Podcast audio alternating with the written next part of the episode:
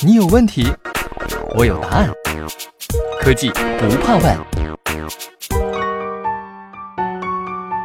西门子调频一八四七的听众朋友们，大家好，欢迎收听本期《科技不怕问》。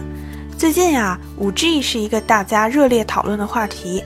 那么今天咱们就来聊聊五 G，尤其是工业五 G，它到底有哪里好？其实同智能手机用户一样，工业企业也在期待着全新五 G 无线移动标准的到来。它能够帮助公司实现机器的互联互通，从而使工厂和内部物流运营达到前所未有的高效、自动化和灵活。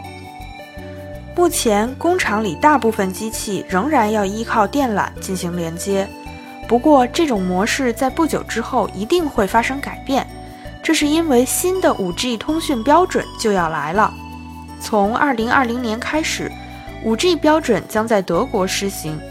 它的初始数据速度为每秒1到5吉比特，随后增长到每秒20吉比特。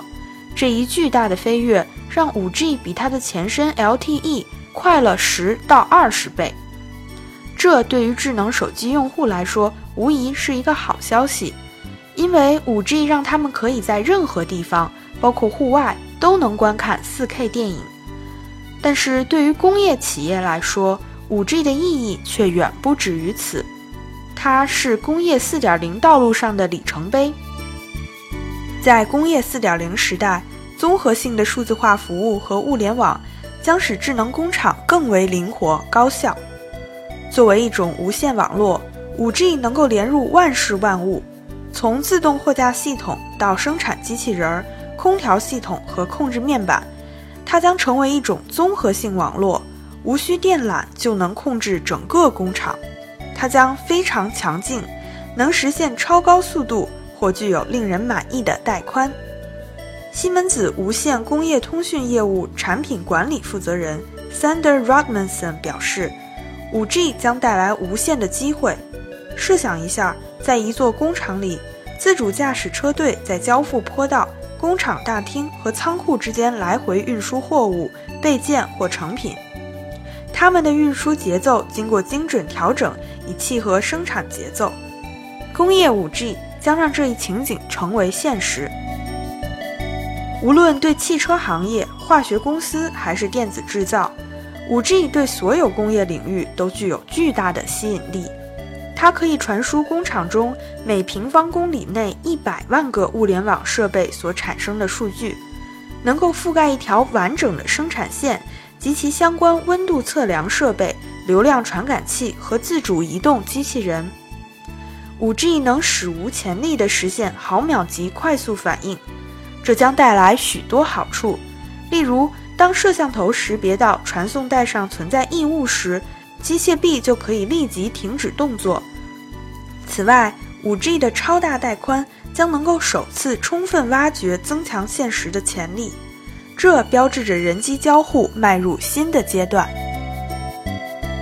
鉴于以上诸多优势，5G 预计将拥有广阔的市场。根据全球移动通信系统协会 （GSMA） 发布的《2019移动经济报告》，最快在2025年。全球百分之十五的无线通讯将通过 5G 传输。当前，每年用于建设 5G 网络的投资金额达到了一千六百亿美元。据预测，在未来十五年间，5G 将为全球经济贡献二点二万亿美元，而这一增长将主要由制造业和公用事业驱动。当然，在工业领域应用无线通讯并不新鲜。例如，西门子的工业业务就已经在许多场景中使用了 WLAN 网络，如快速识别油气管道泄漏、监控岛屿上的电力网络及工厂中的移动运输系统等等。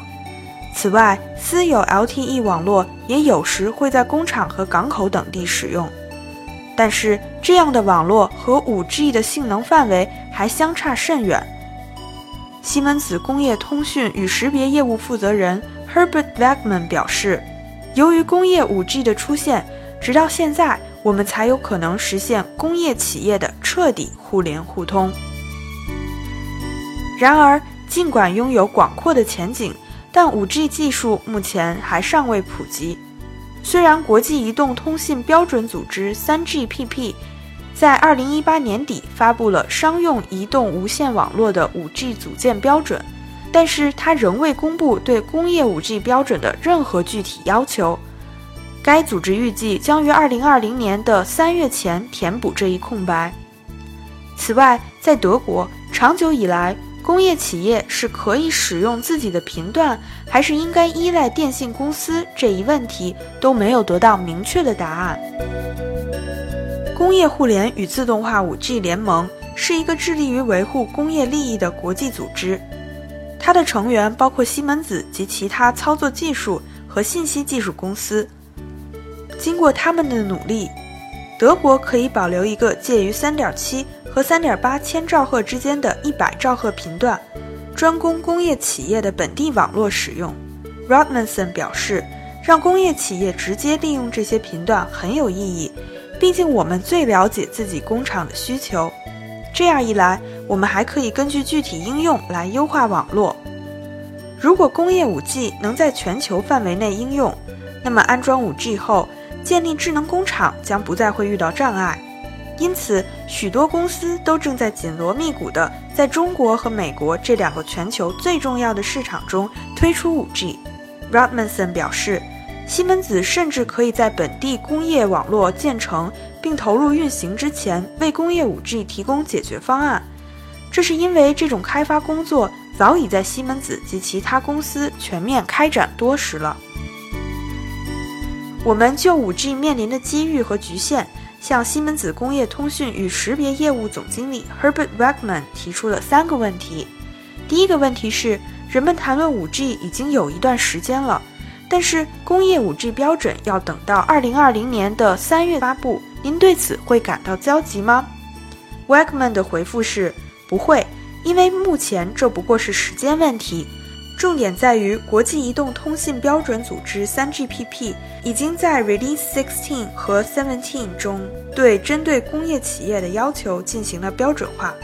更重要的是，联邦网络管理局决定让希望在工厂中使用 5G 的公司创建自己的本地网络，这是促进各方接受 5G 的另一个重要推动力。现在，我们已经很明确的知道。在德国，我们可以将3.7和3.8千兆赫之间的一百兆赫频段用于可提供高质量服务的工业应用。我们对此感到非常高兴。这不仅是因为我们拥护这一政策，更因为工业 5G 将使我们能够首次实现工业的彻底互联互通。我们的第二个问题是：5G 的哪个方面让您印象最为深刻呢？Wegman 的回答是。